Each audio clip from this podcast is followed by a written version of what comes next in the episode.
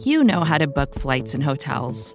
All you're missing is a tool to help you plan that unbelievable travel experience. That's why you need Viator. Book guided tours, excursions, and more in one place. There are over 300,000 travel experiences to choose from, so you can find something for everyone. And Viator offers free cancellation and 24 7 customer support for worry free travel. Download the Viator app now and use code Viator10 for 10% off your first booking in the app. Find travel experiences for you. Do more with Viator. You're listening to BGN Radio with Brandon Lee Gowton and Jimmy Kempski.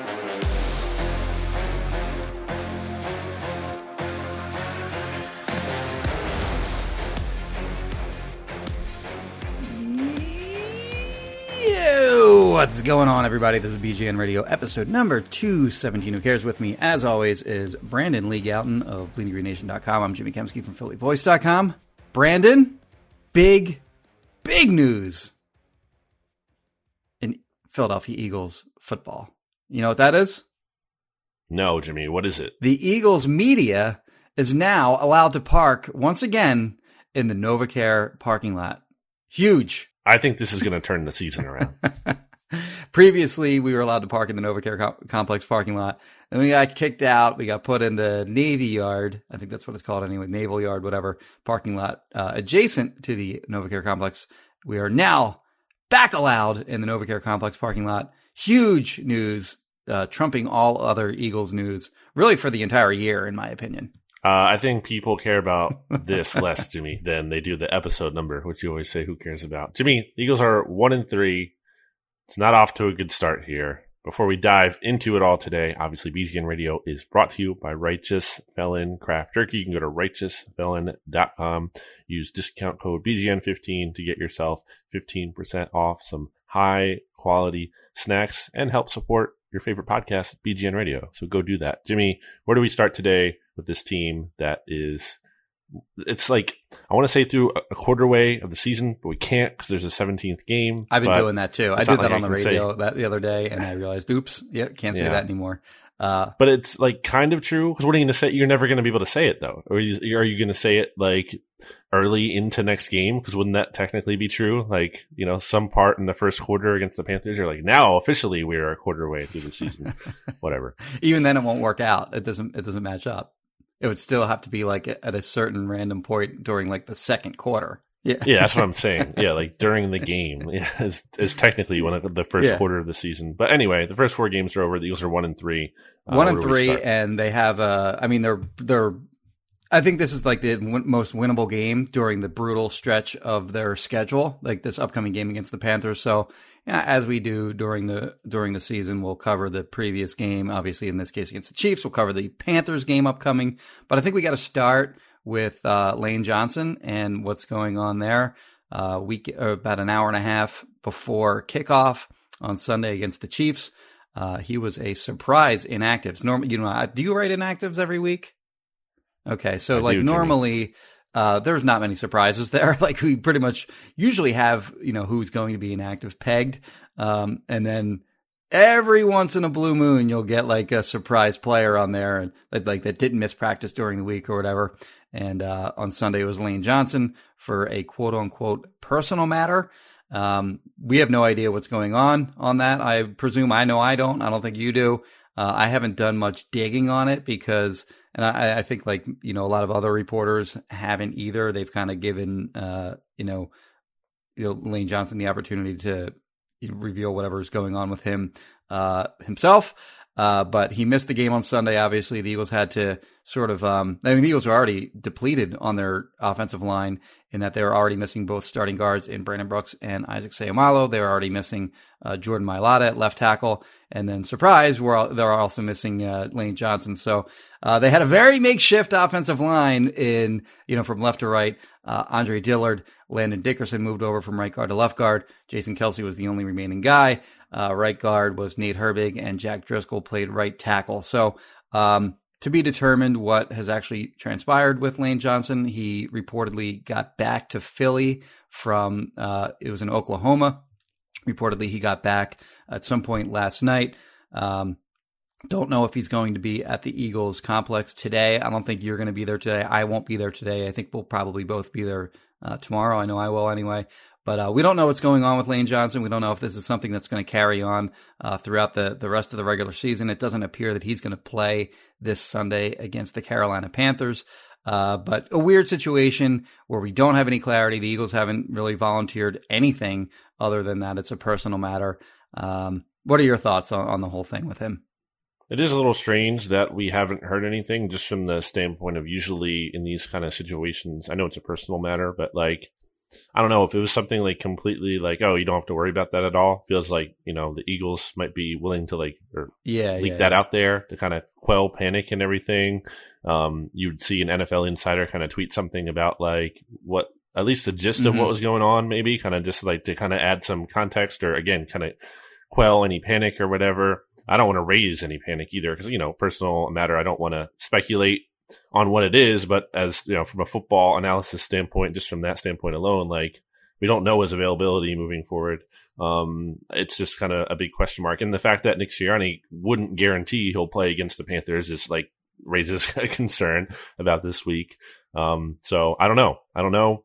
Um, I think Jeff Stoutland and the backups deserve a lot of credit for making it work Mhm. against the Chiefs. Now, I think as we said going into that matchup, the Chiefs have a really bad pass rush, and that I think is evident by how bad the defense Right. is as a whole. So they kind of also caught a break in that regard. I believe it's like you're not going to get away with that. You're not going to, you know, this, this offensive line is not going to be, I think, doing the same if they're out without Lane Johnson, you know, for an Mm-hmm. extended period of time. So uh, we'll- I think we can get more into the offensive line configuration potentially for this Yeah. week later when we talk about the Panthers matchup. Uh, but yeah, important to cover at the top. So let's start with the Chiefs game then. Um, what were what was your biggest takeaway? So I think it has to be Nick Sirianni, right? Um, I am usually one. This is, I guess, it's a personal thing where I don't think I put as much on the head coach as everyone likes to, because in part because uh, I think it's easy. It's just kind of like the low hanging fruit to like, oh, if the if the team is winning, then the coach is good, and if the team is losing, Yeah. then the coach is bad. Like, it, I think it becomes that simple. And I don't think it's obviously that simple of an equation. But Nick Sirianni isn't inspiring the most confidence, Jimmy. He looks very much like a guy who hadn't called plays before, or not just that so much. 'cause I think the offense was actually, you know, doing a good job against the Chiefs again, albeit against a very bad defense. They're moving the ball. They didn't punt. Like everyone's like, oh, you got to run the ball more. I mean, why? Yeah, the offense. they were getting offense into was, the was executing and playing well for sure. And the, yeah, I'm with you there. They were getting in. I mean, maybe they could have run the ball a little bit more in Mhm. the red zone. Like if you want to say that, okay, whatever. They but scored 30 points, you know, I don't think and they had Yeah. three touchdowns taken off And the board. And they scored 30 points anyway. and I think, you know, but that's a big thing. Like the penalties keep happening. They're the most penalized team in the NFL by far. Again, it's 44 for them and the next closest team is at 34 Mhm. and that's the Bucs. Um, so that's a big issue. I think inexperience, as like we kind of talked about last week, could be a factor there. Um, just, it's just a mess. And, uh, I, I think a lot of people kind of took the game as an encouraging thing. And I think there are some positive signs that can be taken out of the Chiefs loss. But I think with Sirianni as a whole, he just kind of looks like in over his head a little bit. He looks like, I mean, obviously now he's going up against one of the best NFL Mhm. coaches or, or one of the best coaches in NFL history, Andy Reid. But like you could see that. I think he was very clearly just, and, and, and that's a coach, by the way, who used to get ripped here a Yeah. lot for game management stuff, even though he won a lot. But I mean, like just the whole sequence with that first red zone possession, you know, uh, where they drive down to what the Chiefs like 11 yard line, fourth and It was three. a 16, I believe. Well, yeah, but on the fourth Yeah. down, on fourth down, they were at the. Oh, the was it the so 11? fourth Okay. and three from the eleven. right. I think so. Uh, and they send out the offense, and then they don't get a playoff, and they there's a timeout called. Jalen Hurts apparently called a timeout. Like to prevent a delay game, but then there was a miscommunication with Nick Sirianni, and again, maybe the refs were somewhat to blame here too, because it seemed like the communication wasn't great, and like that there was going to be a penalty and everything. But I mean, even even if so, like even in that situation, uh, it just like it's it's game mismanagement. The play wasn't in, like they weren't fully prepared, and I just the the, the, the like the, uh, from a bottom line level, the fact that they're kicking field goals in the red zone against the Chiefs, Right. Like you're not gonna like you're not even trying to win the game if you're doing that. And also, this comes after a week in which Brandon Staley, who I am very encouraged by, by contrast, um, and is getting like a lot of love. Like he just put out the he executed the blueprint and how to beat the Chiefs. He was super aggressive and against Kansas City in Kansas City, and they the Chargers beat the Chiefs in part because of him being aggressive like that. And for Sirianni to kind of just be like a big coward here and kick field goals in the red zone, I know there were issues and plays left on the field, but like that's pretty concerning to me moving forward. That's not just like one bad game. That's like a philosophy thing that yeah, I can't they, get behind. The previous week in Dallas, they punted twice, I think, on fourth and five in Dallas's end. So it's not just this is like the, a one game thing.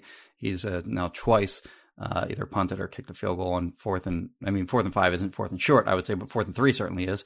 And uh, oh, that sequence was weird uh, that you alluded to from the Chiefs eleven or sixteen or whatever it was, um, where uh, Hurts called the timeout. They threw a flag on the play, like the back judge actually threw a flag, so maybe Sirianni saw that and thought it was a delay game.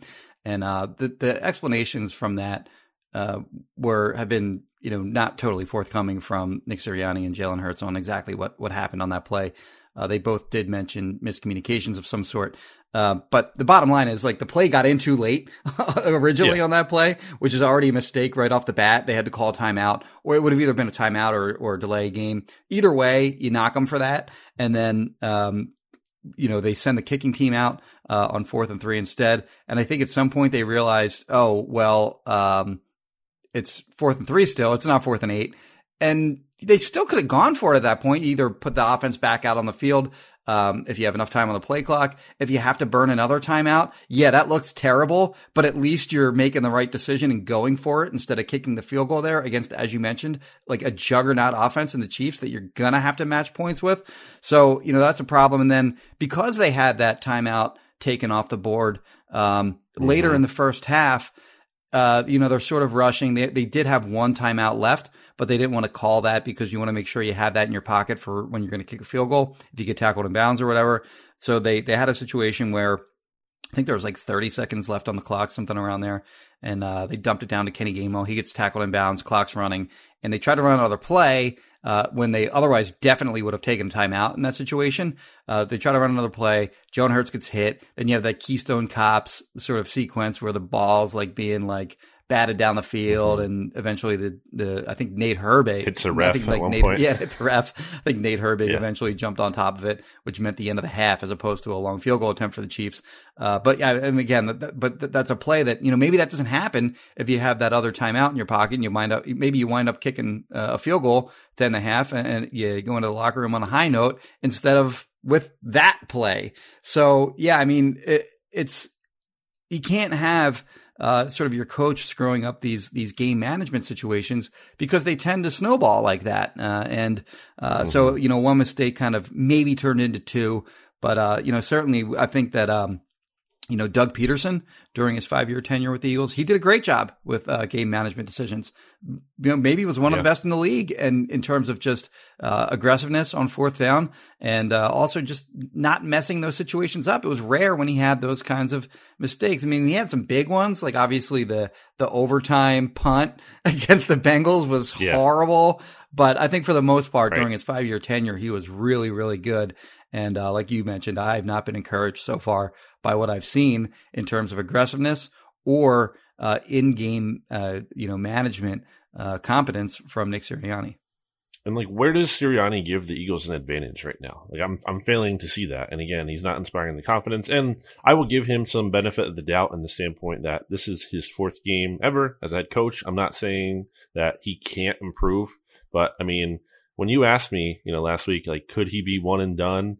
Like he could be if this stuff doesn't like. There's no signs of progress on this by the end of the year. Like he this better this stuff better get like cleaned up. If this stuff is happening in like week 17 and like, yeah. continues to happen throughout the season, I mean, like I don't know that you can just say, well, it was just a bad rookie year for him as a head coach and it'll be fixed next year. Like I don't know if this continues to be a theme. Like that's something that I'm not so sure is just magically going away. Um, so that's something to kind of keep an eye on. Remember here. the uh, the the, um, the quote by Jeffrey Lurie after they hired Nick Sirianni when he said, Yes, I bring this up all the time. The, yeah, the head coach we think you can we, we think you can be like can, can become, become, yeah whatever. Yeah. I think they kind of knew that like yeah. there's going to be some uh, some bumps in the road along the way, uh, which you know you kind of expect uh, from uh, a first time head coach. And in his case, I mean he's offensive coordinator, but it really wasn't his offense that he was running uh, in Indianapolis. So he's trying to do a lot of a lot of different things at once, like running his offense for the first time, and also uh, making all the game decisions, and also calling plays. So he's got a lot on his plate for a guy who is coaching for the first time.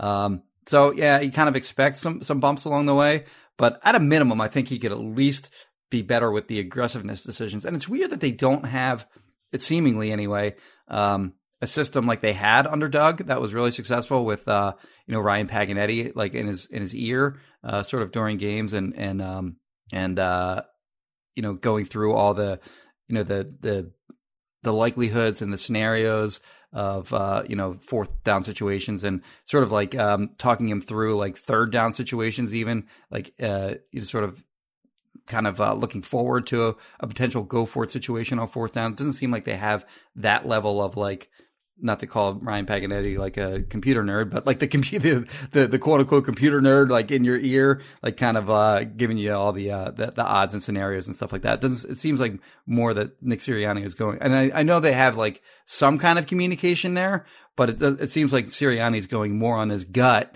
than he is on actual like analytics.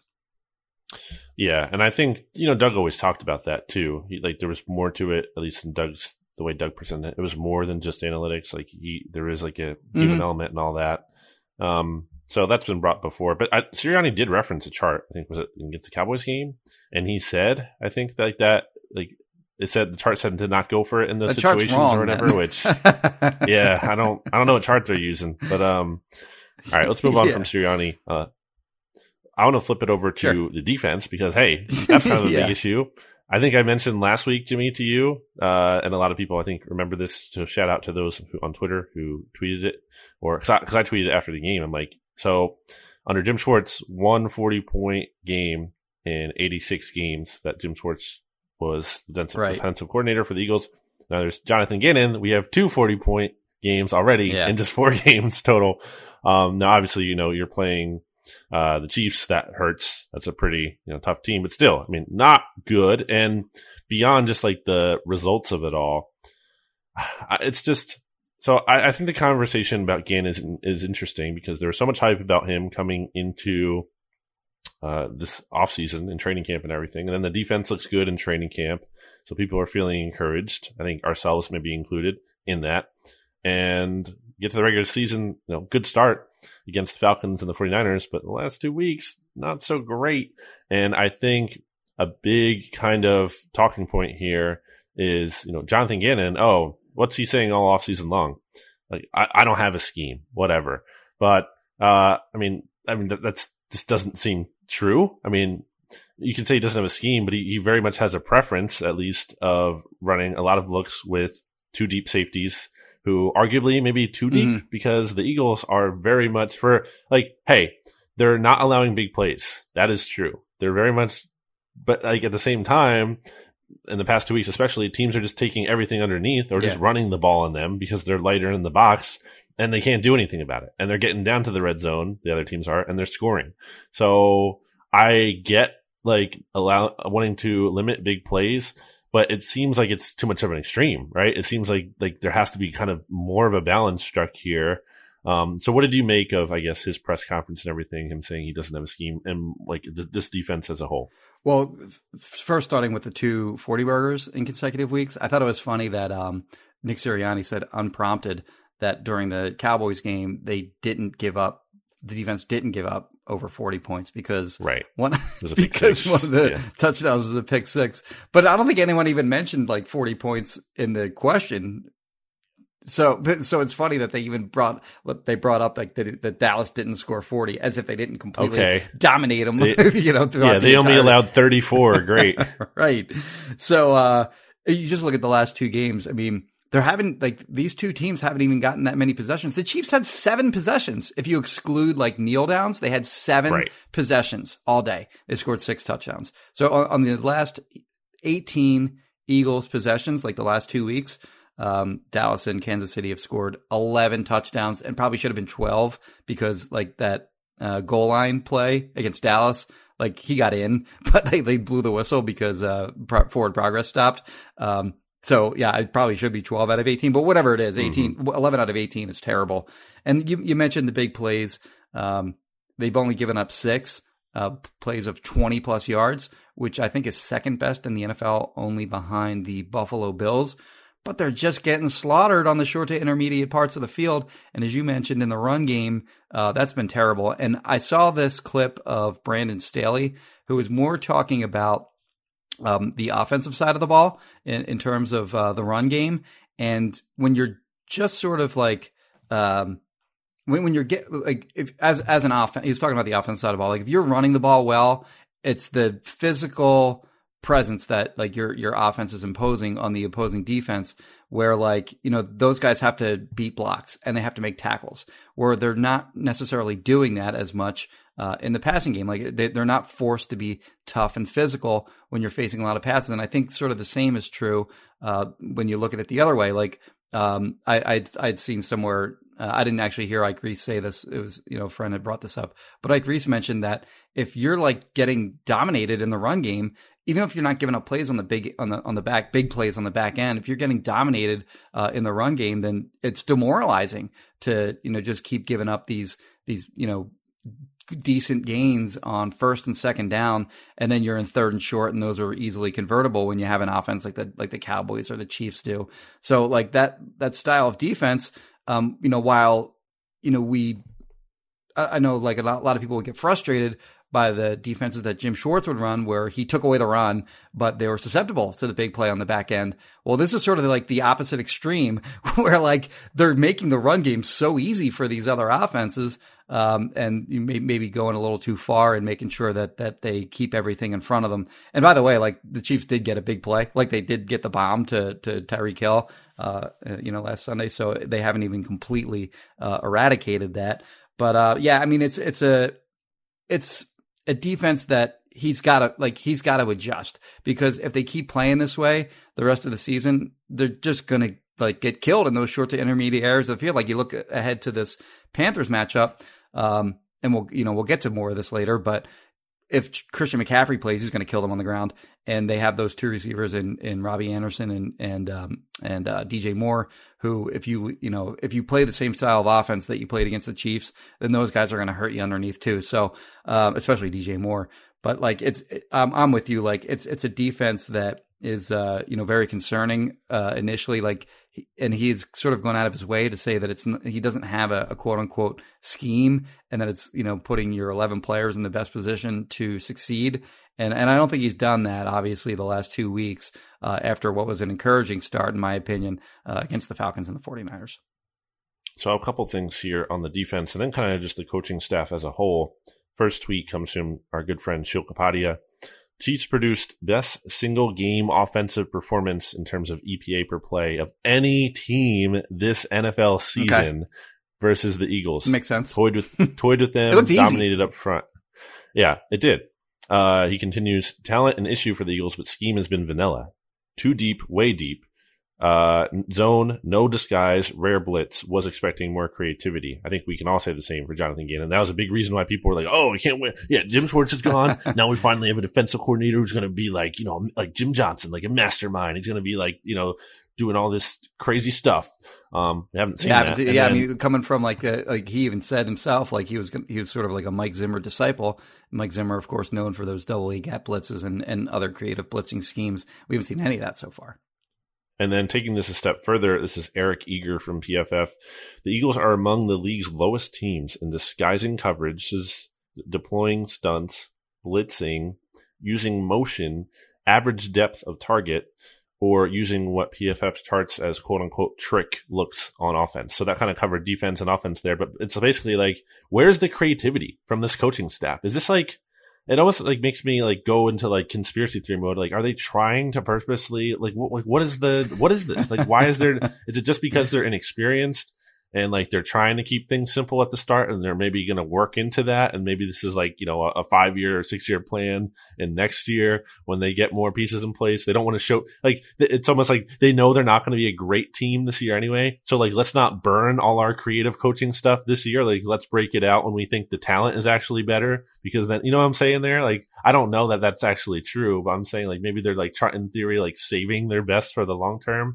Like that's the only thing I can think out of that, other than like the coaches just aren't good. Yeah, I think there's been a lot of conspiracy theories like involving both sides of the ball with Sirianni and Gannon because some of the things that they're doing are just so obviously like illogical. that like people are like trying to make excuses, not make excuses for it, but figure out why they might be doing it, you know, this way or that way. Uh, but the point that you made too, that like I think is also very relevant, especially on the defense, especially on the defensive side of the ball, that they've got a lot of bad players on that side of the ball. Like Derek Barnett has been terrible so far. Eric Wilson, terrible. Uh, Alex Singleton hasn't like uh, sort of um, regained He's not a his, starter in his, the NFL. His, right, his form from from a year ago. Uh, Fletcher Cox has been extremely disappointing so far this season. Uh, Josh Sweat, you know, he's got some excuses in his in his favor in that he's playing a position that maybe he's not suited to to be playing uh, because of the Brandon Graham injury, and he has had a sack. Uh, taken off the board, you had to share another one with with Avonte Maddox, so he, he's at least gotten some pressure. But I still think um, maybe a little disappointing on his production so far. But they just have a lot of players that really aren't playing well at all, which certainly doesn't help. Uh, you know, the defensive coordinator look good. Uh, but as you mentioned, like, there's, there's, plenty of check marks against the defensive coordinator, but, um, he can't help in some cases that a lot of his players just aren't good at all. I mean, they have a clear, clear need for, by the way, let's talk about the linebacker position real quick. Like they have in the past, um, you know, not prioritized that position really at all. Uh, they have to going forward. Like in the under Jim Schwartz, they really relied on those front four guys to get to the quarterback, and they put a lot of pressure on the back uh, on the on the secondary, particularly the cornerbacks playing a lot of like single high looks. And the linebackers' jobs were a lot easier then than they are now. Now with the Eagles running like a lot of these, you know, three down lineman fronts and you know this super soft shell uh, zone defense uh, on the back end, these linebackers are tasked with you know playing playing having to cover having to cover a lot more space uh, in the passing game and having to do a lot more in terms of getting off blocks and making tackles in the run game. So if they're going to put more pressure on these linebackers going forward, you better get some guys in here that can actually play because Eric Wilson can't. And I, and as you mentioned, I don't think Alex Singleton is a starter in this league. So that's something that they got to get fixed. What do, what do you think about Fletcher Cox's so plays so far this year? I know that he's kind of been like uh, a lightning rod for uh, you know fans and some media as well. Uh, just real quick on the linebackers. I mean, mm-hmm. like, where's the confidence that they're ever going to find one? Because like outside of Nigel Bradham, right. since then, it's like Corey Nelson didn't work. Well, they've gone cheap um, though. Zach uh, Brown, yeah, but it's like they have, but like a lot of those guys didn't even make the team. LJ Fort did, but then they they cut him. right. Um. So it's just like it's almost like where's the confidence level in them getting that position right? Maybe Davion Taylor playing. I mean, Davion Taylor should play more, if at the very least to see if he could be better. Shaun Bradley maybe too. He, Let's let, let, me see Shaun Bradley. Yeah. Yeah, maybe they stink, but like at least they're young and could be good, yeah. as opposed to like I think you know what kind of Alex Singleton is, and I think you kind of know what Eric Wilson is. Like they're not probably going to get much better. Um, anyway, getting back to Fletcher Cox, yeah, I think this is like an underrated issue to me. maybe it's it, maybe not anymore because it's getting more attention, but like Fletcher Cox is the highest paid player on your team when your star players are not playing like stars, that is a huge issue. It's a, it's a, I, everyone wants to make it about coach and quarterback. And obviously those things are very relevant and should be the start of any discussion. But like, it's also like the next thing under that to me would be when you're having a star player and there's just totally, you're not getting anything out of it. Fletcher Cox didn't have a stat against the Chiefs. Like that is He's wild. got five tackles and, all season. He's five tackles all season, and I, as I've been tracking back to last season, he has one sack, one quarterback hit in his last eight games. Now that's like almost half a season, half of a season. Fletcher Cox, one sack. Is, is that, that, good enough? that quarterback hit also the sack? I think it might be. Uh, Den- our good friend Dennis um, uh, of Birds with Friends fame uh, pointed that out. So whatever, but even whatever, either way, I'll be more generous and I'll give it to him. Like it's crazy that you're not getting the production out of him. I kind of want to go back to some things that were in the offseason. Uh, Jimmy, Jeff McLane wrote that piece about mm-hmm. like the Eagles being concerned about how Fletcher Cox would kind of hold up over time. I want to go back to, I don't remember, remember when I pointed out the difference in like snap counts between Brandon Graham, who was drafted like two years earlier mm-hmm. and is two years older, and Fletcher Cox. Like, despite that, despite the fact that Fletcher Cox is two years younger and has and uh, entered the league two years after Brandon Graham, Fletcher Cox has 1,300 or 13, yeah, 1,300 more snaps in his career. Like that's a that's a crazy amount. Yeah. Uh, I think I think he's kind of just cooked. I really do. Like I don't, I don't, not to the point where like he shouldn't be on the roster. He shouldn't be playing in the NFL anymore. But like in Fletcher Cox standards, like he's not Fletcher Cox anymore. I don't think he's an elite pass rusher. Um, I, I, looked up some stats this week from PFF to kind of you know quantify or, or, or kind of give me some more perspective here on like how he's up stacks up against other pass rushers.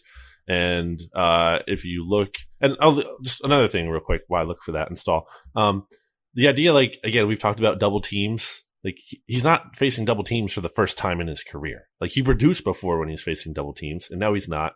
He ranks 50th out of 63 interior defenders graded by PFF, minimum of 50% of their snaps. He is 35th out of 39 interior defenders in pass rush productivity with a minimum of 50% of pass rushes played. So and uh, take PFF grades for what they're worth or whatever. But like this is like well below his standard, and you're just seeing it on the field. You're not seeing an impact, and the defense as a whole is struggling. I feel like because he's not giving you that impact he usually does.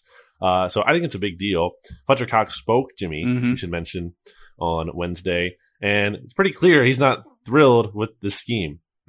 right. Uh, the, the line that really stood out to me when shout out to Tim McManus, who was kind of really uh, talking about, or really like kind of putting the pressure on him or, or really like following up about like you know what's different what's different about this scheme from the last one like in your terms of your responsibilities. And the, the key line for me was fletcher cox saying quote sometimes i'm playing a three technique. Sometimes i'm playing a four eye it's just one of them things where it's just hard to get settled in when you're playing so many positions and doing so many things end quote i mean like that's excuse making right there it really is like i don't I- am sorry. I don't care that you're like uncomfortable. You're the highest paid player on the team. You're supposed, you're, you're an all pro, pro bowl kind of player. Like there's no excuses for that. I don't want to hear the, the coaching staff has to use them better. Like you're getting paid, you're getting paid a hundred million dollar or plus contract to be a difference maker regardless. You don't make excuses for those kind of players. Fletcher Cox hasn't been good enough and it's hurting the Eagles. He did at least admit that, uh, he, I think his quote was, sure. he could, he said, I could be better.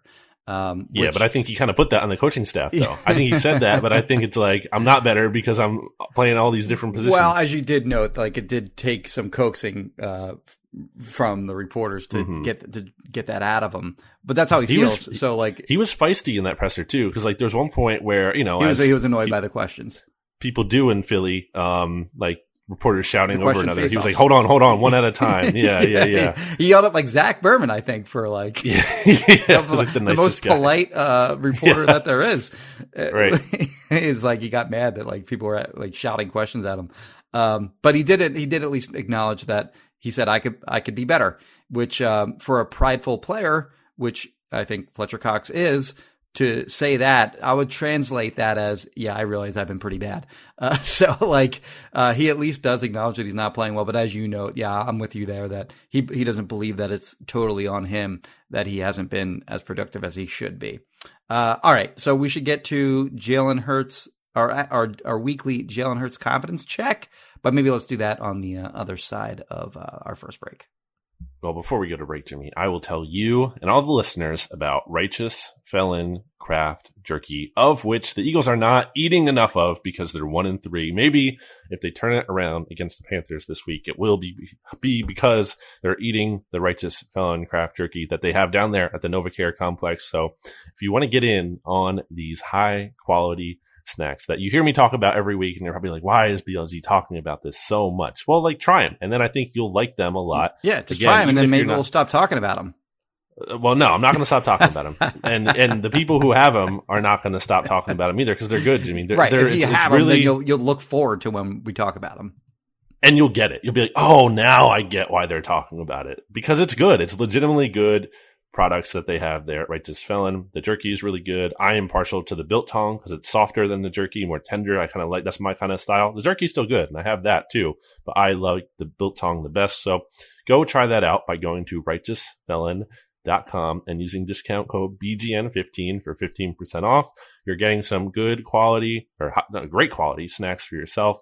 You're getting uh, uh, a, a, great time in your life. You're helping support BGN Radio. So everyone wins. You're helping support a local business. It's just a, it's a win all the way around. So righteousfelon.com, discount code BGN15 for 15% off. Jimmy.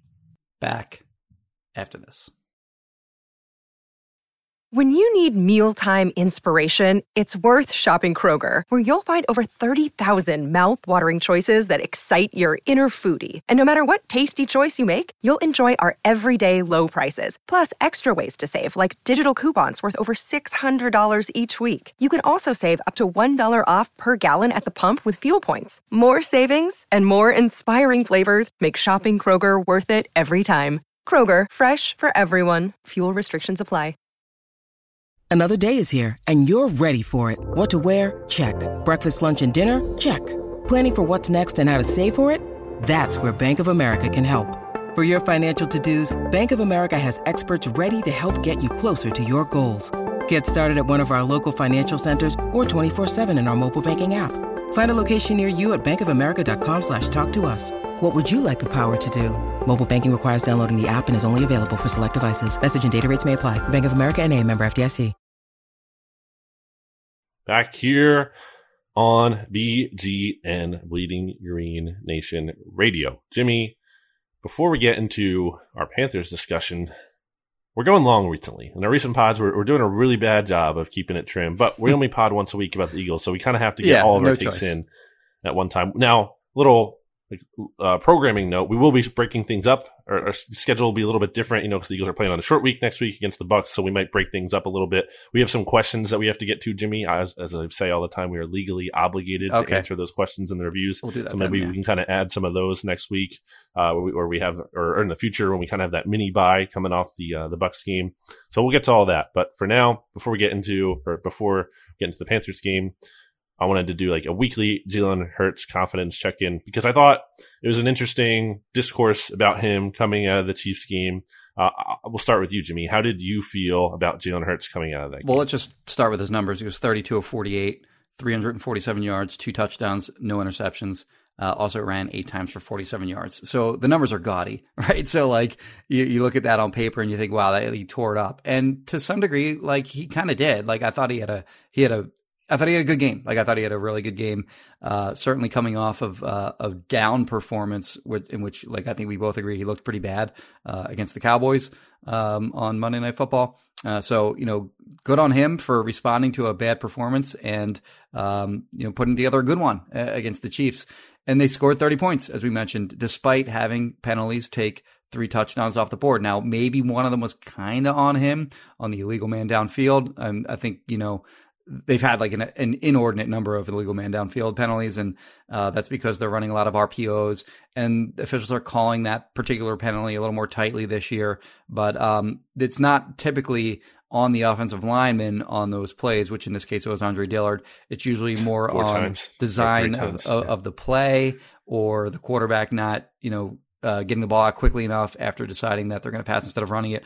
Um, but whatever the case, uh, you know, three touchdowns came off the board, which negated 15 points because they wound up kicking two field goals on two of those uh, possessions that the touchdown was wiped off the board, and then the other one they didn't get any points at all. So they got six points instead of 21. Uh, again, net loss of 15 points. So again, you know they had 30 points, probably could have been more. So Jalen Hurts certainly did his part in that game uh, against, admittedly, a, a, a very bad Chiefs defense, in my opinion. Uh, but I, I was encouraged by what I see, what, what I saw in that game. If you want to nitpick uh, some of the some of the plays that he left on the field, uh, he missed a wide open uh, Zach Ertz for a touchdown, who was First just running yeah. free in the end zone. And uh, there's another play where uh, uh, I think one of his early looks on the play was to Quez Watkins uh, deep down the field. He was wide open, uh, didn't pull the trigger on that for for whatever reason, and instead wound up going through his progressions and eventually checking it down to Kenneth Gainwell. That wound up being like a first down play, I think. So it wasn't a negative play or anything like that, but I think they, they missed the the bigger play opportunity there. But again, like on the whole, um, a very encouraging performance, especially coming off a bad game uh, for Jalen Hurts. I feel like I'm a little more down on this than a lot of people. I put him in my winners section for context here. That's all my all important winners, losers. I don't knows after the game. So like I don't I don't think he had a negative game and there's more positive than negative, but there was for, for for me there was some significant negatives. Like your the play you talked about leaving that on the field. I thought the Greg Ward play was a little like weird because it looked like I mean the ball was in Greg Ward's hands, but it kind of like looked harder than it had to be for me. Like he dropped that, mm. but like he really had to extend for that when it didn't seem like it had to be that hard. Um, you talked about the miss uh, deep play. Our good friend Johnny Page, BGN, uh, put up some clips on Twitter this week at Johnny Page nine on Twitter. Um, a breakdown of some more plays he kind of left on the field. He had DeVonta Smith in the red zone and uh, a common theme, I guess, of the red zone that Johnny highlighted there. Like Hurts kind of has to be just more aggressive down there and like pull the trigger sooner. Mm. Like he's seeing it and he's not like he's he's hesitating a little bit too much down there. And that's one of my big criticisms of Jalen Hurts throughout the offseason was like he wasn't getting rid of the ball quickly. He's like holding it, holding it. Like you have to see it and throw it. Like get it out. Just like get it out. Like just just do it. Like stop holding on to it and overthinking it. Um, so uh, one of the things I guess that bothers me coming out of this game is that like you have to contextualize the performance and the Chiefs defense is just so bad. I'm not saying you take the credit away, but you have to like add that caveat in there or that context there. And the other thing is like I'm seeing a lot of posts or, or things on Twitter this week. They're like Jalen Hurts, one of the first three quarterbacks to ever have this amount of yards or whatever. And I'm like, okay, like again, more context here. First of all, you're not winning the games, and to Jalen's hurt, Hurts his credit, he said that after like Nick Sirianni called his game one of the best he's ever seen, which I also thought was a little too effusive. I mean, I, yeah. I, get a coach like wanting to gas up a player, but I was like, I don't know, like this doesn't feel right to me. right. Um, and Hurts, to his credit, again was like, no, like we lost the game, like it doesn't matter. right. Um, so I, am not trying to criticize Hurts about that, but it's not his fault. He's getting kind of like hyped up a little bit more than I think he should be after this game. Uh, the other thing is like he's had a lot of garbage time this year. People like you, you we all realize that, right? Like in a lot of these games, like he's produced late when the game was kind of already over. I mean, even kind of in the 49ers game a little bit, uh, definitely in the Dallas game.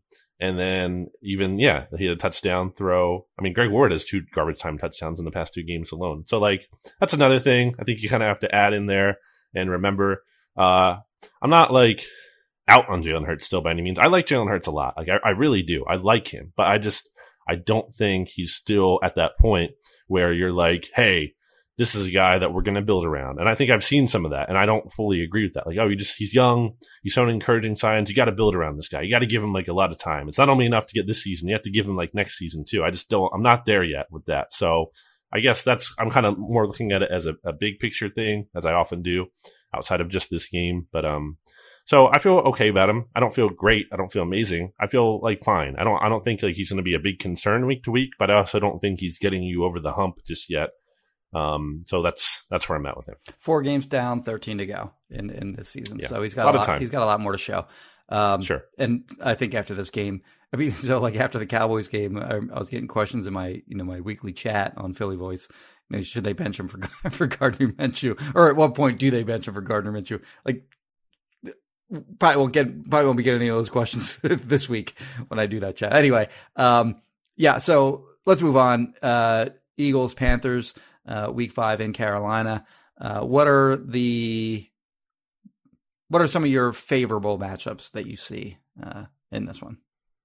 To me, uh, I was on a Panthers podcast. I was actually on two Panthers podcasts this week. Ooh, big flex, flex, by me. Big flex. Uh, two Panthers podcasts, and one of them, they kind of asked me, they're like, "What's one of the things you feel really good about with the Eagles right now?" And this was a couple days ago, so caught up in the you know aftermath of being one and three. I'm like, well, to be honest, not a ton, but uh, I was like, oh, I should probably mention Javon Hargrave because he's pretty good uh, and dominating. I mean, what five sacks now in just four games? Yeah. Oh, he's playing at all for a level. His career high is six point five. He's going to smash that. He could he could pass that this week. Honestly, yeah. he could get two sacks on Sunday, and I think he might have a chance to because that Panthers interior is not amazing. It is it's gettable for him. I think he could have another big game. And Sam Darnold, by the way, like I am not in on Sam Darnold. I I'm not buying Sam Darnold as like totally been rejuvenated and everything. Um, I watched that Texans game, uh, you know, Panthers Texans game, and he had two really bad fumbles in that game. It almost kind of reminded me a little bit of your guy there, uh, Danny, uh, Daniel Jones, who, okay. uh, you know, like just a little too loose with the football. Yeah, he's your guy in the pocket. Well, you love to bring up that fumble that Jamal Adams had. Oh yeah, that we just took it from him, took the ball away. um, well, Sam Darnold had some of those, and obviously he had a, a, bad turnover too against the Cowboys as well. So I think it's very possible that the Eagles could get some interior pressure here, and and maybe it's honestly a Fletcher Cox bounce back game. Like I could I could see that in the standpoint of like everyone's talking about Fletcher Cox, and maybe he's a little bit mad, and he, yeah gives him like a little bit more juice going up against an offensive line that isn't great on the interior and really, I guess, isn't great on the whole. Um, Uh, they're starting Cam Erving at left tackle, even though he's banged up. He didn't practice on Wednesday. So I think for an Eagles defensive line that you talked about, like we talked about, has been disappointing. Like maybe they can get it going against this Panthers offensive line. They have four uh, replacement level starters, in my opinion, playing on that offensive line. Uh, the only really good player uh, at right tackle, Taylor Moton, uh, but him aside, that, like they got nothing on their offensive line. Uh, the big uh, other deficiency, in my opinion, uh, on their roster is, is, is a cornerback. Like they have one solid corner in Donte Jackson. They obviously felt like they had to upgrade that position because they took Jaycee Horn, like eighth overall. I thought that was maybe a little bit of a reach in the draft. Take I and I like Jaycee Horn, but take him eighth overall in the draft, I thought was a little high. But they obviously felt like they needed to to fill that position, especially for a roster that like you, you know still needs a quarterback, and there was still some available, and they went cornerback instead. Uh, was sort of uh, eye opening, and then Jaycee Horn gets hurt. So they trade for C.J. Henderson. C.J. Henderson got lit up by the cat. Well, I think I guess he was only targeted once uh, in that game, but it was a deep ball to Amari Cooper that they completed for a touchdown. Uh, and then they go out this week. I want to jump in there, Jimmy, yeah, real ahead. quick on CJ. Like, so I saw this clip of Amari Cooper mic'd up, and he didn't even know who CJ Henderson was. like, I thought that was just funny. okay. You know, and he's, a, he's like, this guy was what, like a top ten pick, and he's like, yeah. I have no idea who that guy is. Anyway, so um, uh, anyway, and then this week they trade for, or actually just we're recording this on Thursday, by the way. Uh, on Wednesday they trade for Stephon Gilmore. Uh, still on PUP list. He won't play against the Eagles uh, this week, but just making the point here that again they go out and they make this big move uh, to try to solidify the cornerback position. So, you know, the Eagles aren't an offense that can really, you know, kill uh, a, a team that's cornerback depleted. I think we saw that week two against the 49ers. Mm. Um, they were, you know, severely depleted at cornerback and the Eagles only scored 11 points. So, you know, you're facing like a team like the Packers or like the Cardinals or the Rams or the Seahawks. Like those kinds of teams are going to like kill you if you don't have good cornerback play. Um, but uh, I don't know if the Eagles are that yet, but they still should have some opportunities in the passing game uh, against this group of Panthers cornerbacks. It just isn't very good yeah, I mean, DeVonta Smith is coming off his first 100 mm-hmm. yard plus receiving game. Got 10 targets against the Chiefs. Keep feeding him, man. Don't like, should not be going through a game where he isn't getting this, like, so, he's a target monster. He should be at least like, made some really impressive catches him. in that game too, especially the one by the sideline where he like reached out full extension, got both feet yeah. in. Like, it's, that's an impressive catch and just some of the, the clips that were cut up, like his route running, the way he comes back to the ball instead of just standing there, like he's and he just like he create his own openings. Like the, like the one play, I think Nate Tice, I, I, can't remember if it was him, broke it down, but like the way Smith came back to the ball, um, like if he didn't, like he's standing there, that could be a pick. Mm-hmm. The way he came back to the ball, he created, and he also not only created the catch for himself, but he also created yards after the catch for himself because he set himself in a, up in a way where he runs into the ball and he's able to take that momentum and kind of like turn and start running upfield. So like he's just like that's such an advanced player for a rookie. I just I, I love DeVonta. He knows what like, he's doing. He, he's he knows what he's doing out there. Get him the ball. Like again, force feed it to him if you have to, Uh, because uh, that's a guy who's going to win a lot and he's going to get open. Um, so definitely think the Eagles take advantage of that. If we're going for flipping it around, Jimmy, and we're going for reasons for concern, pretty obvious matchup. yeah, you had this number one in your matchup column, but I wanted to steal it and bring it up to me because I think Andre Dillard, like a lot of people are like, oh, he hasn't been as bad as everyone thought he might be, and to his credit, he hasn't. I think he was I mean, I don't think he was great in the Chiefs game, and obviously the penalties might not have been all on him. He did have a, I think, a holding or uh-huh. something, uh-huh. or, or, a false start at one point, so he did have one penalty that was definitely on him. I'll put it this. Anyway, I'll put it like this: He's been far, far down on the list on the Eagles' reasons for losing the sure. last two weeks. But I will say, like he has had unusually favorable matchups. You don't often how often do you get a 240 pound linebacker playing defensive end, like in Micah Parsons as your matchup with the Cowboys offensive line or defensive line that was like totally depleted. They were missing so many bodies. And then against the Chiefs, he gets to avoid Frank Clark. And then again, their pass rush isn't just who do they have outside? Yeah, of just? Chris like Jones, they, and he's not yeah. like well suited to play defensive end. He does he does kick out to the defensive end sometimes, and I think he actually did a have natural a, edge rusher. I, I, think he actually did have a couple matchups against Dillard in that game, mm-hmm. uh, but um, uh, he, I think he did it sort of his damage against the interior uh, against the Eagles. But yeah, yeah, the point is well taken. Like he has gotten very favorable matchups uh, these first two weeks. He's not going to get one this week. So this week he's either going to be facing.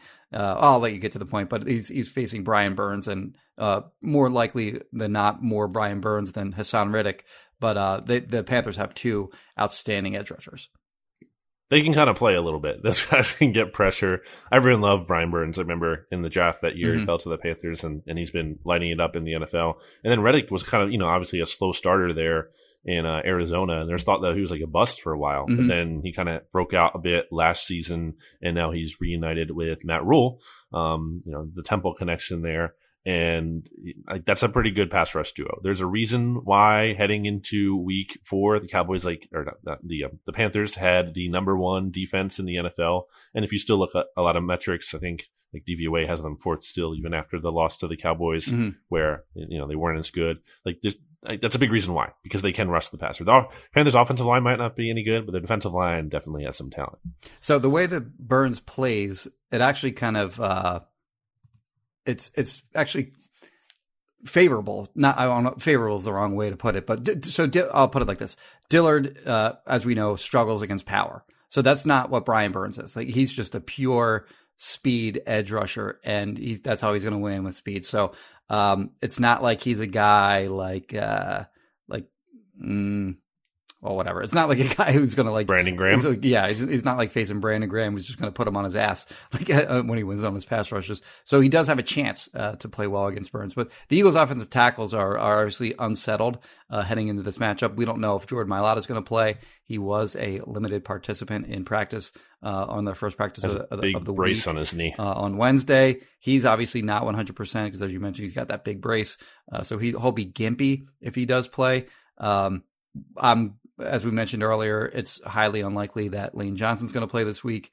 So you have, um, you know, three potential starters at offensive tackle just to be determined on who's where, and that's Dillard. If he plays, he's going to be at left tackle. They're not going to move him over to right tackle. Um, and then it's just a matter of uh, if Mailata plays, he'll be the right tackle, in my opinion.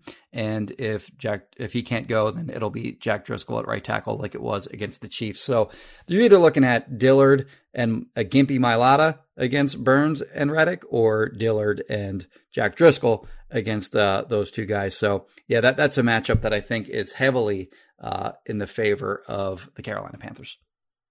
Or even if Johnson does play somehow, like I, I kind of think like you know I don't like where's he even going to be at? like, I don't even know where he might be at, like mentally, and then obviously just not even being with the team Mhm. and like you know conditioning and everything. Like you know, so that's you know a big question mark too. There's, there's uncertain. Any way you slice it up, the the point is there's uncertainty at right tackle and you know really at both tackle positions potentially, and that's not great going up against these edge rushers. So that's a big reason of concern for me. What's a big reason of concern for you outside of that? Yeah. So the other one, as I already mentioned before, their duo of uh, DJ Moore and Robbie Anderson.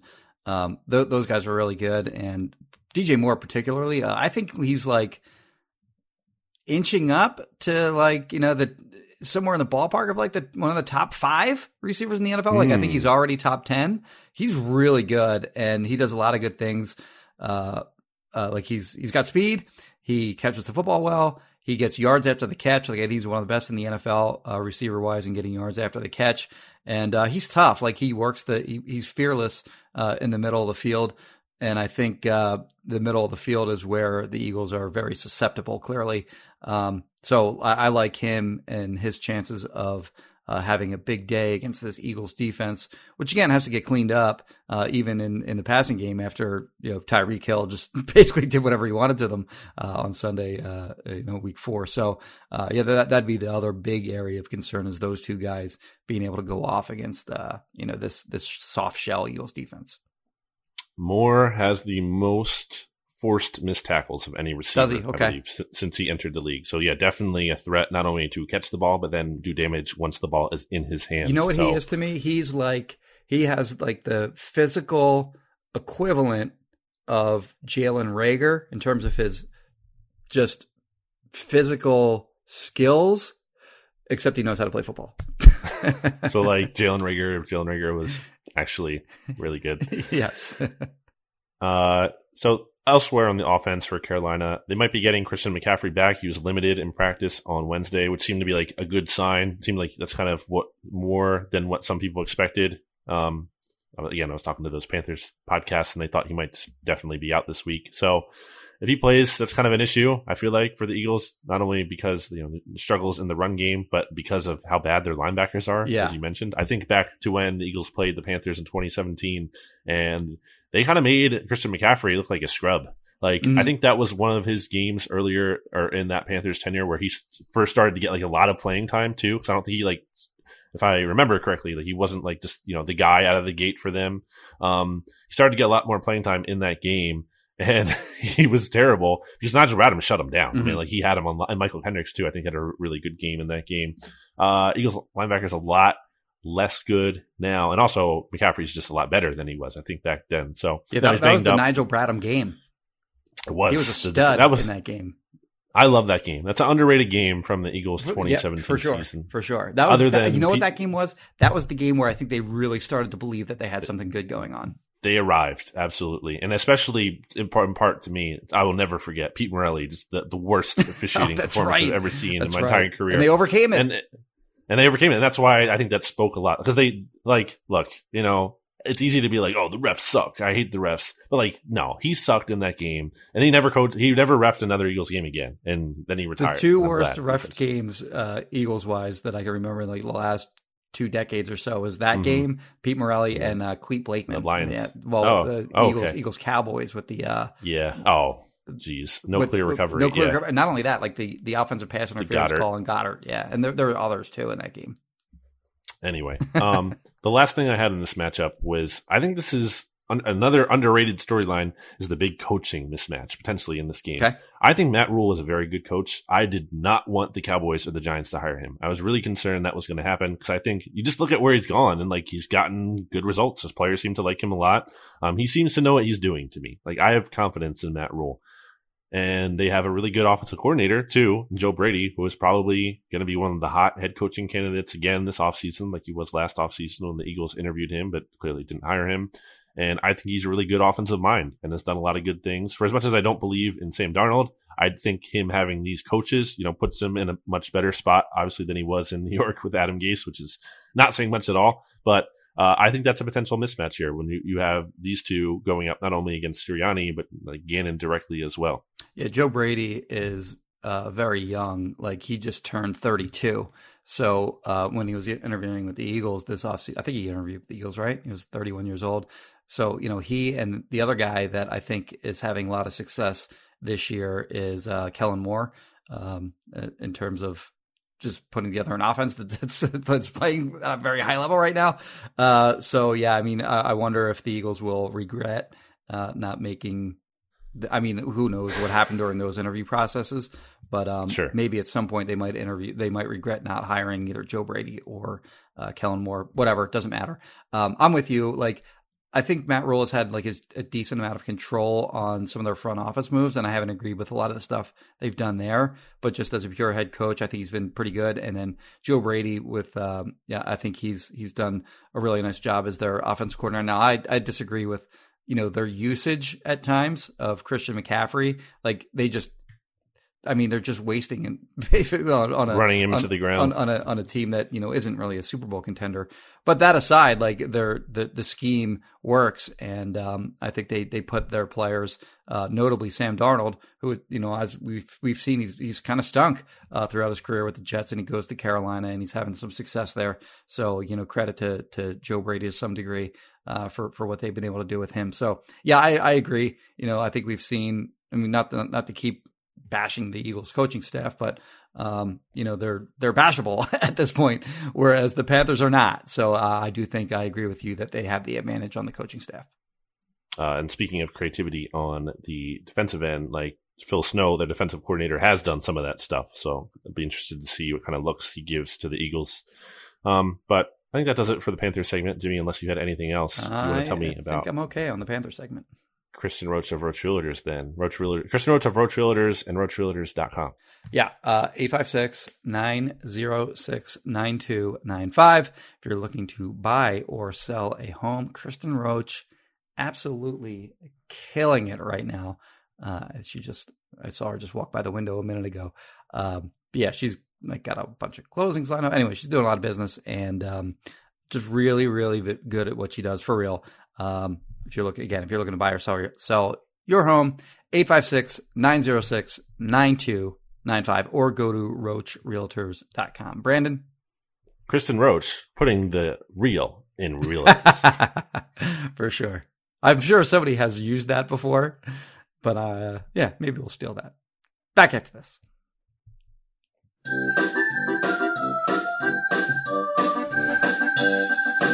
Kristen Roach of Roach Realtors, Roach Realtors, Roach Realtors, Kristen Roach, of Roach Realtors. She's the greatest. 856 906 92. Nine five 856 906 92. nine five 92.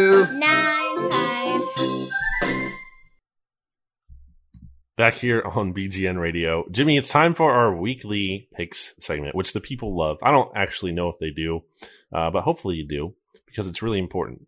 And before we get into the picks, I want to say here, we'll update the records that no one cares about.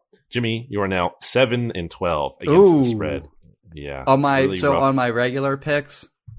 Uh, Nope, doesn't count. Well, no, that's not good either. So I'm gonna. I'm just okay, pointing definitely out my, does count then. I'm pointing out my futility. Uh, let me just pull. Okay, so my re- my picks this year, I'm 8, 12, and one. So a little better there than I am uh, on whatever games we pinpoint on the podcast here. But yeah, uh, I've had a terrible year so far against the spread. So uh, anything that you're, ta- there's actually value in that too. Like you can just bet against what I recommend. There's value in that Yeah, too. So that's what we're bringing to you here, folks. Uh, I am 34 and 30 in all games against the spread this Okay. year. So I'm above 500, which is, I will take that. And while the BGN community, meanwhile, is the opposite. They are 30 and 34. So they're below 500. Okay. So I'll, yes, I do know more than the listeners, just objectively. It's just proven. Uh, Jimmy, you're 7 and 12. I am 10 and 9. So just above 500. You had a really bad week last week. I think you went 1 and 4. I went 4 and 1. Okay. So that was the big swing. And then we are both three and one in our Eagles pick straight up, not counting the spread. Right. So let's get into the odds this week. Now, Jimmy, not official sponsor of BGN Radio yet, at least, but official sponsor now of the SB Nation NFL show, which I plug here a lot, is the DraftKings Sportsbook, the wonderful DraftKings Sportsbook. And if you download their app and you use promo code SBN NFL, that's SBN for SB Nation, SBN NFL, you can get a special offer. So if you want to go do that, you can go do that. Uh, but Jimmy, why don't we start with our first game? That's the Colts Draft pick They're at- implications. at the Ravens. It's Monday Night Football, big Monday Night Mhm. Football matchup. The, the Ravens are six and a half point favorites against the Car- Indianapolis Carson Wentz's. I don't want to speak for Eagles fans here, but I'm guessing that the majority of them have not seen a Colts game from start to finish. Like they've seen, uh, you know, bits and pieces on like Red Zone Channel or something like that. But this will be the first opportunity that we all have uh, to watch to, to focus our full attention on Carson Wentz and the Indianapolis Colts. So hashtag Eagles Twitter should be uh, fun to to, to should be fun to participate in on Monday night. Uh, Ravens, as you said, minus six and six and a half. I've seen it also at seven. Um, I didn't like this game in terms of uh, picking it one way or the other against the spread. I do see the Colts losing this game because they're not very good this year, and uh, they have a quarterback who also I think isn't very good. Uh, I like the Ravens to win this game outright, obviously, and um, I think six and a half. If it were seven, I might go Colts, but I think the six and a half versus the seven is the breaking point for me. I will take the Ravens, and I will lay that six and a half points. I don't think you know how this works, Jimmy. Carson Wentz is like going to have some like like uncharacteristically like good game at this point, and everyone's like, "Oh, the Eagles should have kept him," especially you know if the Eagles lose on Sunday to the Panthers because that's just how it goes. Uh, If I Jalen Hurts don't has a really bad game or something like that, yeah. Right. I I don't feel good necessarily about the Colts winning this game, but I think they might be able to cover. Uh, so I will take the points in this one. Okay. But I do think they will lose, and that drops the Colts to, as we know, what one and four. They did win, got a big win against the Dolphins. That was great for the Eagles. Shout out to Carson Wentz for coming through. Do, do you think, by the way, let's a side note, do you think it was good that the Titans lost? Yes. Because uh, it was also to the Jets, too. So it might be revealing that maybe they're just not good either. Well, yeah, but I think I think part of that was I mean, they missed so the Titans lost on what, like a forty yard field goal that they just missed. Like so, you know, It's a little bit like they could have won that game. It Mhm. wasn't like they got like smoked. Um, I think the, the Titans aren't very good, but I still think, and the Panthers were, or the Titans were also missing AJ Brown and Julio Jones. So, I mean, like that's kind of tough. that's fair. You still shouldn't lose to the Jets, but like I, I think they have enough going for them that they will still win their division. Okay. I don't know by how much, but I, I still think, uh, I do think it was good though because it keeps the Colts competitive. It keeps them wanting to play Carson and Wentz. So I thinking think, they can yeah, maybe you- win the division. yeah, so you'll take that because I think that it's it's buying Carson Wentz more time here to play. So I think it was a good outcome. Uh, yeah, so I'm taking the points in this one. Jimmy, we go next to Florida, where the Dolphins, who are now one and three, are at the Tampa Bay Bucs. The Bucs are ten point favorites in this one. If the season ended today, which of course it doesn't, the Dolphins pick that the Eagles own in the 2022 NFL draft would be fourth overall. You get him. In theory, a good player there, uh, of course. But uh, yes, so they're one of the worst teams in the NFL, in my opinion. And Jacoby Brissett, um, while I said on the last podcast that I like his toughness, I think your point uh, was probably better that he's just not good. and uh, uh, Tua Tagovailoa may be back uh, in a week. Uh, we'll see. But uh, yeah, this team as is just is not very good, and I think they're going to lose to the Buccaneers. Of course, I don't know that the Bucs are going to cover ten the ten point spread here, um, but uh, certainly this this Dolphins team is not good, and they kind of have to lose this game. By the way, uh, if you're an Eagles fan, because their next two games thereafter are at home. Uh, I don't remember in what order this is, but they have the Jets and the Falcons uh, upcoming at home. So you figure they're going to at least win one of those games. Uh, so this is a must-lose game for the from for the Dolphins if you're an Eagles fan, which they'll do. Uh, I do see them covering the ten point spread though. Yeah. Oh, so you're so you're taking the the Dolphins. I'll take the. Dolphins to cover, but to but you know they're going to lose to the, they're going to lose to the Okay. Buccaneers, obviously. I'm taking the Bucs. The Bucs are going to blow them out. The Dolphins aren't any good. Um, I do worry. I feel like it's going to happen. I feel like they're going to trade for Deshaun Watson. I feel like it's going to get to a point where, uh, and I was reading about this on the Phinsider a little bit, the Dolphins SB Nation blog. Um, I mean, I guess all NFL holders are pretty old, so it's not a shock to me. But I guess like I think Stephen Ross is like 80 or 81 or so, so he's he's up there, and they've been connected to Watson before. And I feel like it, it's just going to get to a breaking point at some point where, like, look, do we really want this season to be a totally lost cause? So, like, if they get housed by the Bucs, I think it could be like, okay, like we we have to do this trade. I know there's all this stuff hanging up in the air, and I'm not saying it's a good decision by them, but I think they're going to do it because they. What else is the, what's the alternative? I mean, maybe Tua coming back. Maybe maybe they they bring Tua back. Actually, maybe it's too premature to do it before Tua's back. Maybe they bring Tua back and then Tua stinks some more, and then they pull the trigger before the November second trade deadline.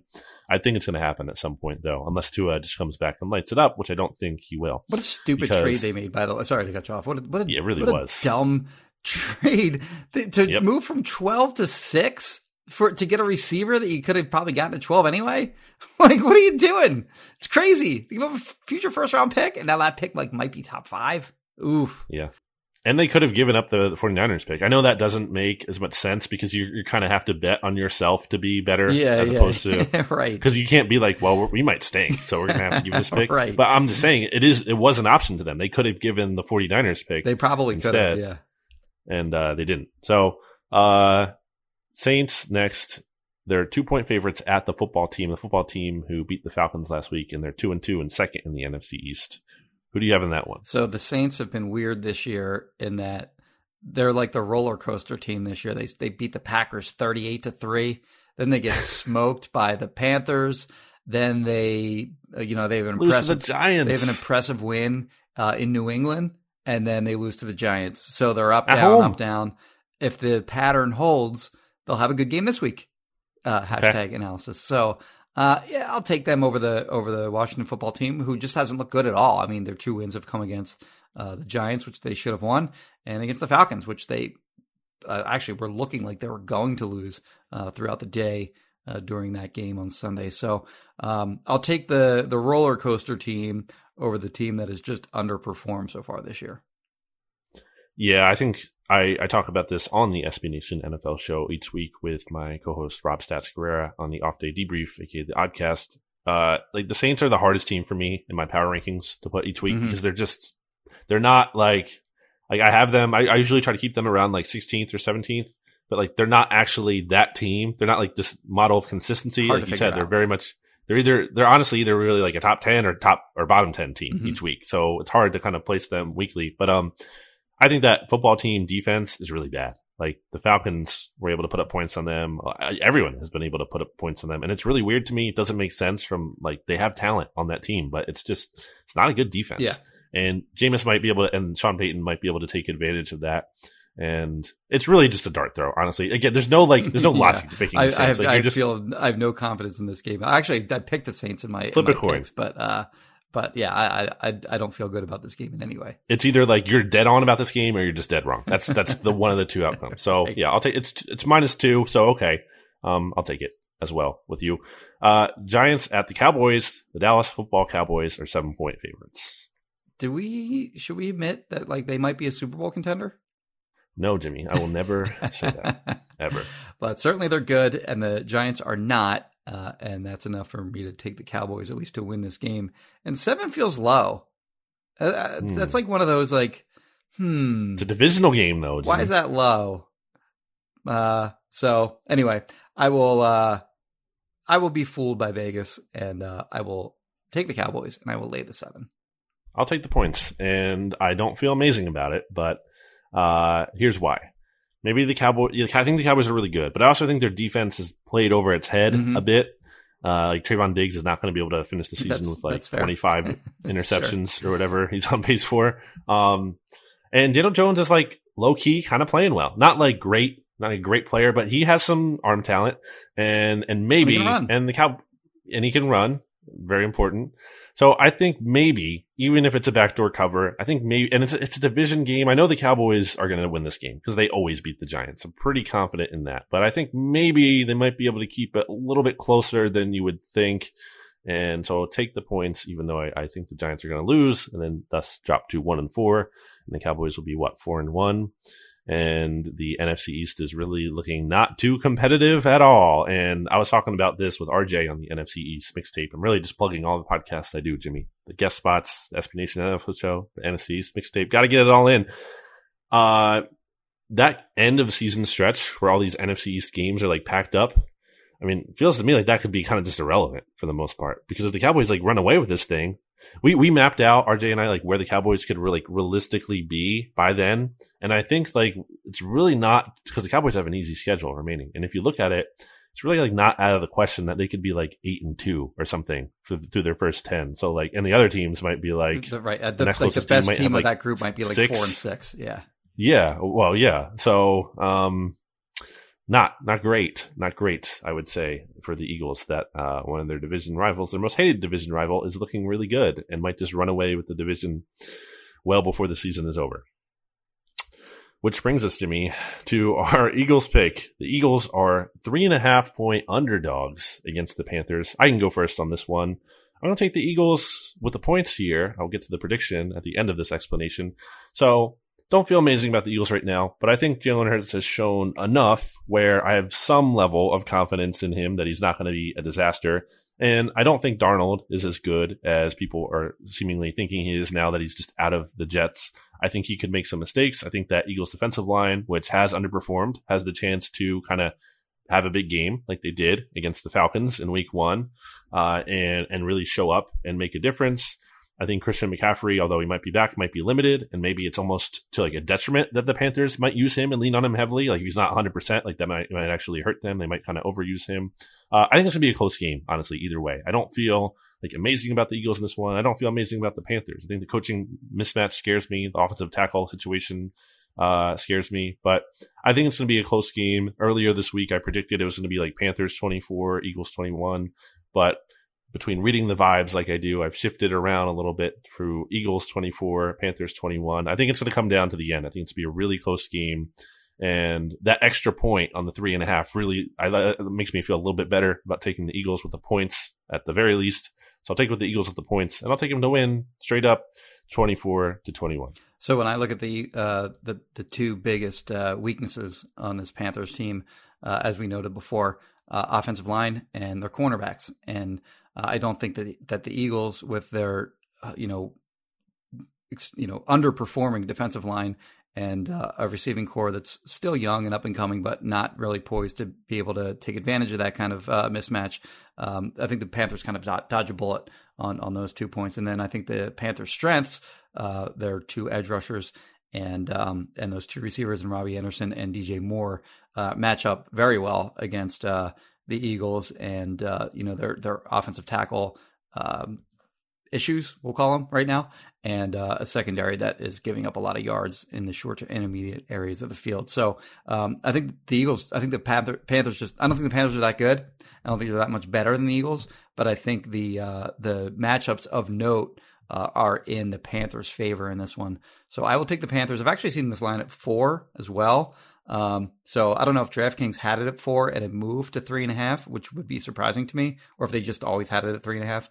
But um, either way, I will take the Panthers uh, to cover against the Eagles. I don't think it's going to be a blowout or anything like that, but I would say something in the range of like I don't know, twenty six to twenty. Uh, but I do have the Panthers winning this game. So we only agreed on one pick, and that was the Saints minus two. so it could be another big swing in the standings right. this week, uh, which is fun. Uh, Jimmy, if the Eagles drop to one and four, they then get big trouble. The Tampa Tampa Bay Buccaneers. yeah.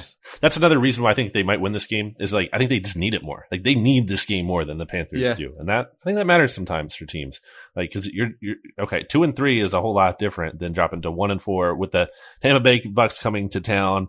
They're not beating Tom Brady. I feel pretty good about saying that. Maybe you, if you can clip this and throw it in my face if it happens, but uh, I don't think they're beating Tom Brady that drops them to one and five. Then all of a sudden they play what the in, the Raiders, in Las right? Vegas, yeah, in Las Vegas, which is like okay, one and five team flying out to Vegas. I'm sure players are totally going to be like locked in for that game at that point. Uh, and then I mean, I don't think the Raiders are flawless or anything, no. but I think they're a quality opponent. They have, like that's it's going to be really good offense. It's a tough game. They're a lot I don't like think the Chiefs. They have really good offense, really Yeah. bad defense.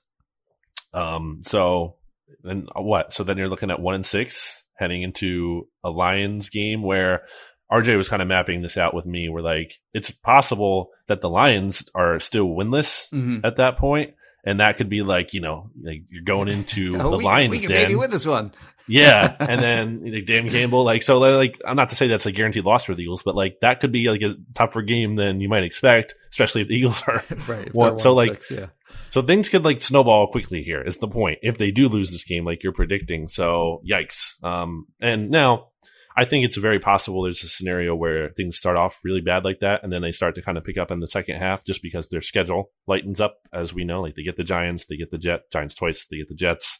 Um, they'll get the Washington football team twice at the end of the year. And then honestly, they get the Cowboys in week 17. Cowboys, I think, might be rest or week 18 at this point. Cowboys might be resting their starters in that game. So that might be another win they pick up. And I would kind of hate to see that in that, like, I'm, I'm very worried that there's going to be this narrative like, oh, the Eagles, they started, you know, really bad start, but then they turn things around. It definitely means they're going to be better next Right. year. Like, okay, I've seen that movie before when the Eagles Yeah. went four and eight in 2011 and then they won their last four and everyone's like, oh, the Eagles are going to, that momentum's going to carry over from 2011 into 2012. And the Eagles, You know what? That movie 12. actually did pan out in 2016 and 2017. yes, it did. But, well, but, I- but That, that wound up being a a pretty good movie. Yeah, but I mean, I don't think they won the Super Bowl because they Yeah, beat a. Giants Yeah, no, team your- your- that played over their heads. Your point is taken. and then the Cowboys rested their starters. I, I get what you're saying. You can use the Expectations were low to begin with uh, during the 2016 season, anyway. hmm I'm so I'm just kind of worried of that. I'm, I mean, it could, there could be some truth to that if if like if we start to see Sirianni and Hurts figure things out and they do look actually good Mhm. at the end of the season, like if if they're winning because they actually look good as opposed to like they're just kind of like barely getting by bad teams Yeah. and are making all these mistakes, like that doesn't that doesn't mean anything to me. It means stuff if they're showing growth. It doesn't mean anything if they're just getting wins in like very fluky or bad ways. So. That's a conversation for down the road. Uh, Jimmy, do you have any final thoughts as we wrap up this week's episode? Uh, I don't think so. I uh, hmm. I like Charlotte. So if you're heading to the game, Okay. uh, if you're an Eagles fan heading to the game, I'm sure there will be plenty there. Uh, fun city if you've never been there before. Uh, nice little downtown area. W- The walk to the stadium is fun. So if you are in any way in walking distance to the stadium, don't get an Uber. Enjoy that walk and have fun. Have you had any good meals recently? Uh, well, the Dallas food spread was like Well, I mean, like a, at a was- restaurant. I know, but I'm saying like the Dallas food spread is like the best meal that I've had like in like Okay. a few months. Uh, otherwise, meals, nah, not really. I Okay. can't really say that I've that I've had any great. Oh no, you know what? Old Causeway. We just went to. Okay. Uh, Oh, that's right. Right off of Long Beach Island. Uh, I went there. You were just telling me about this, right? Went there Or with no? the family. Yeah, it was it was really good. Uh, I had the fillet, but we there was like a group of like nine of us, and uh, we got like a lot of sides, and it was basically looked, looked like a Thanksgiving dinner on this big table that we were at there. Uh, but yeah, that's my favorite place in and around. It's actually right off the off the island uh, by Long Beach Island, but it's my favorite restaurant in and around Long Beach Island. How about you? So last night picked up from a local spot called uh, Teresa's Mesa on the corner of Monroe and Second in Philly. Okay, And, uh, it's a good, good little Mexican spot. Um, some good tacos. They have these churros there that are really good. They're almost like so they're not like a churro stick like you usually see. They're more like shaped like a donut. Just really good. Um, it's a really good meal all around. Had a uh, dinner with my good buddy Zach. So shout out Zach. Um, if anyone of the BGN radio listeners want to get in on this conversation, Jimmy, and just to prove you're still listening to the episode this far in because you're a true sicko, um, hashtag BGN Good Eats. I feel like if you want to tell us a place that you've had recently, because hey, I, I I love food recommendations. I love food. So if you have anything good, send it my way or Jimmy's way. You can add us on Twitter. We're at Brandon Gowton, at Jimmy Kempski, at BGN underscore radio, at Bleeding Green. Uh, yeah. So that's my final thought. we should probably have Uh, a little uh, "Where'd you eat this week?"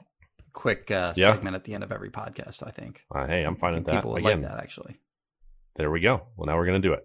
Um, so check out bleedinggreennation.com. Check out phillyvoice.com. Check out the Bleeding Green Nation podcast feed by rating, reviewing, subscribing, all that good stuff. We will get to your questions that we legally have to answer in the upcoming episode here with the Eagles kind of having this mini bye after the, you know, the Bucs game when they play on Thursday night football. We have to catch up on that. Um, so we will do that. We've been getting too, we've been too slow to get to that. Um, hopefully the Eagles win, Jimmy, for the sake of at least, if not for the sake of fandom, for the sake of us having Yeah, interesting keep- things to talk reading about. our and for- stuff, please. yeah, and for people to have interesting stuff to listen to, right. that would be nice. I think it's fair to say that. Um, check out the SB Nation NFL show, which I mentioned earlier, which airs on Tuesdays with me. At least my episode, the most important episode of the week, some would say. Uh, it's always a good time. You can check out the NFC East mixtape on this podcast feed that I do with RJ Ochoa, which is really maybe not the funnest thing to listen to when you're doing it with a Cowboys fan Right. who is celebrating their team being at the top. But still, I think it's a good time. We still have a good conversation each week, so you should check that out if you haven't already. Uh, I think that's it, Jimmy. Those are all the plugs. Right to sell on craft jerky, right to sell on.com, discount code BGN15, Kristen Roach, Roach Realtors, RoachRealtors.com. And that's it. So we're going to wrap this up and we'll be back with you next week. Goodbye, everybody. BGN